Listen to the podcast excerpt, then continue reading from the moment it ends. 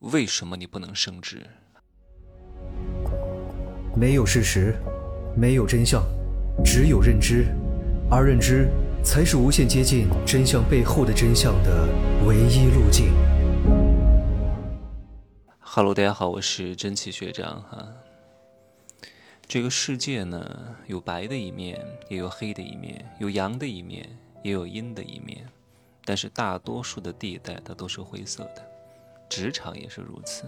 老板学一套文化，管理者学一套文化，员工和基层的操作人员学一套文化。职场也是分明暗两面的，有明线和暗线。就像很多人总是觉得自己为什么不能升职？哎呀，我不能升职，肯定是因为我的能力不行。谁告诉你的？恰恰有时候是因为你的能力太行，就不能让你升职。为什么呢？因为你的上级和你是一个利益的对立面。因为你升上去了，就意味着跟他平级了，跟他平级了，他就没法和你吆五喝六了。没法天天扇你耳光、薅你头发，没法对你颐指气使了，他就有一点点不爽。而且你升上去了，你的能力很强，就有可能把他干掉。你们是同事，是互相压制的，特别是你的直属上级。你的直属上级如果就是一个主管，如果就是一个经理，请问他会向大老板说：“哇，我们这个新人特别厉害，特别牛逼啊，赶紧把他升职，可能吗？”如果他的下属特别牛逼，那不就显得你的这个上级相对来说要弱很多？那还要这个上级做什么呢？所以屁股决定脑袋，他是不可能向上举荐你的，懂吗？所以这个时候呢，你就要打破一些职场的明面上的规则。明面上的规则是什么？不管你的职场是在私营单位，还是在国企和事业单位。你一定要想尽办法的，让你的上级的上级的上级的上级知道有你这个人的存在，但是不要那么明显，懂吗？太明显了，很可能在刚开始第一集的时候就被你的上级给干掉了。你要稍微的蛰伏一点，但是又不能完全蛰伏，要卧薪尝胆，时不时的表现一下。但是这个欲望之心和野心不能表现的太重，太重呢，就非常容易被你的上级。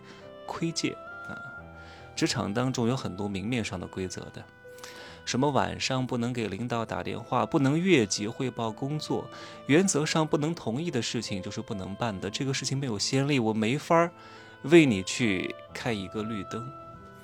这些事情你听了就照做吗？有时候不能太听话照做，不能晚上打电话就不打电话了吗？客户跟你说，你晚上不要打电话给我。你就不打了吗？换一种方式，继续骚扰他。因为客户在晚上相对来说会情绪化一点，会感性一点，会非常容易成交一点。所以晚上是最好的打电话和销售的时机，不要放弃这个机会。别人说不要不要不要不要，不代表他真的不要。一个女人跟你说：“你不要再烦我了，你不要再搞我了，你不要再骚扰我了。”请问你就停止了吗？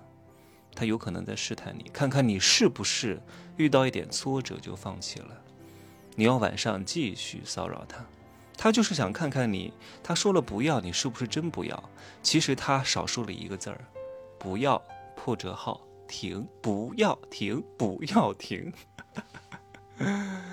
所以各位哈，你的上级因为他的地位比你高那么一级，所以他有时候跟你说的话不见得是真心话。可能表面上是为你好，只不过是为了压制你而已。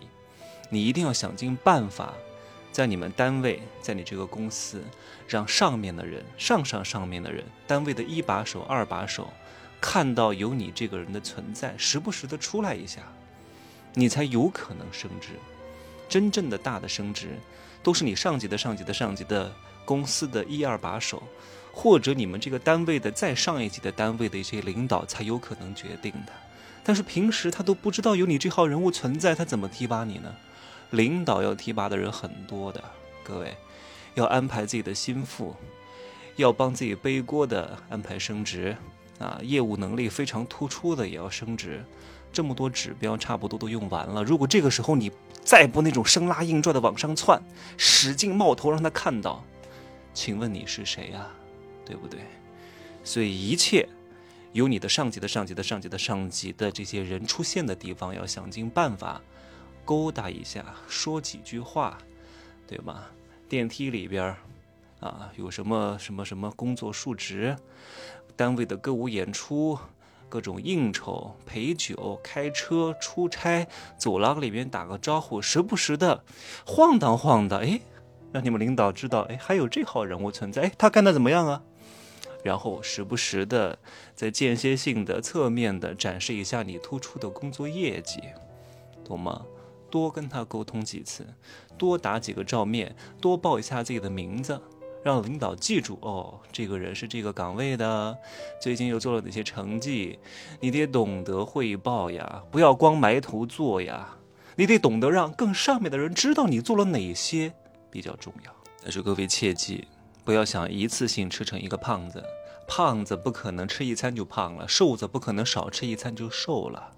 你不要指望一见面就一股脑的把你这么多年受的委屈，你上级打压你，然后你在工作当中的不得意、不得志，啊等等之类的，像这个竹筒倒豆子一样倒给你的更上级、更上级的领导，不可能的。每一次讲一点点，每一次讲一点点，每一次印象好一点点，再多讲一点点，每一次比上一次更多一点，慢慢的润物细无声啊。你才能达到你想要的效果，不然的话，你刚开始目的性那么强，一下讲很多很招人烦，对方也觉得你这个人太有企图心。你不能没有企图心，也不能太有企图心，你要让对方感觉到你这个人小伙子挺好的，小姑娘非常不错，啊，每次很懂得表现。哎呀，如果你不懂得表现，人家其实也不会提拔你，说明你也没有野心。但是你的野心呢，也不能够太强势。啊，内心当中有一点点上进。如果你欲望太大了，别人会觉得你这个人把控不了。这其中的度的掌握是非常关键的，好吧？今儿就说这么多哈。我今儿是到杭州的第二天，前三天呢是来上课学习和开会的，学一下女性的这个乳房的修复和整形。我真的是把女人都研究透了哈，脸部、私密和胸部。然后呢，整个人的内在的健康调理，我还是比较了解的。再加上智慧和思维体系的打造，全方面的引领更多人，好吧？就说这么多吧，已经不早了，十一点了啊，早点休息，拜拜。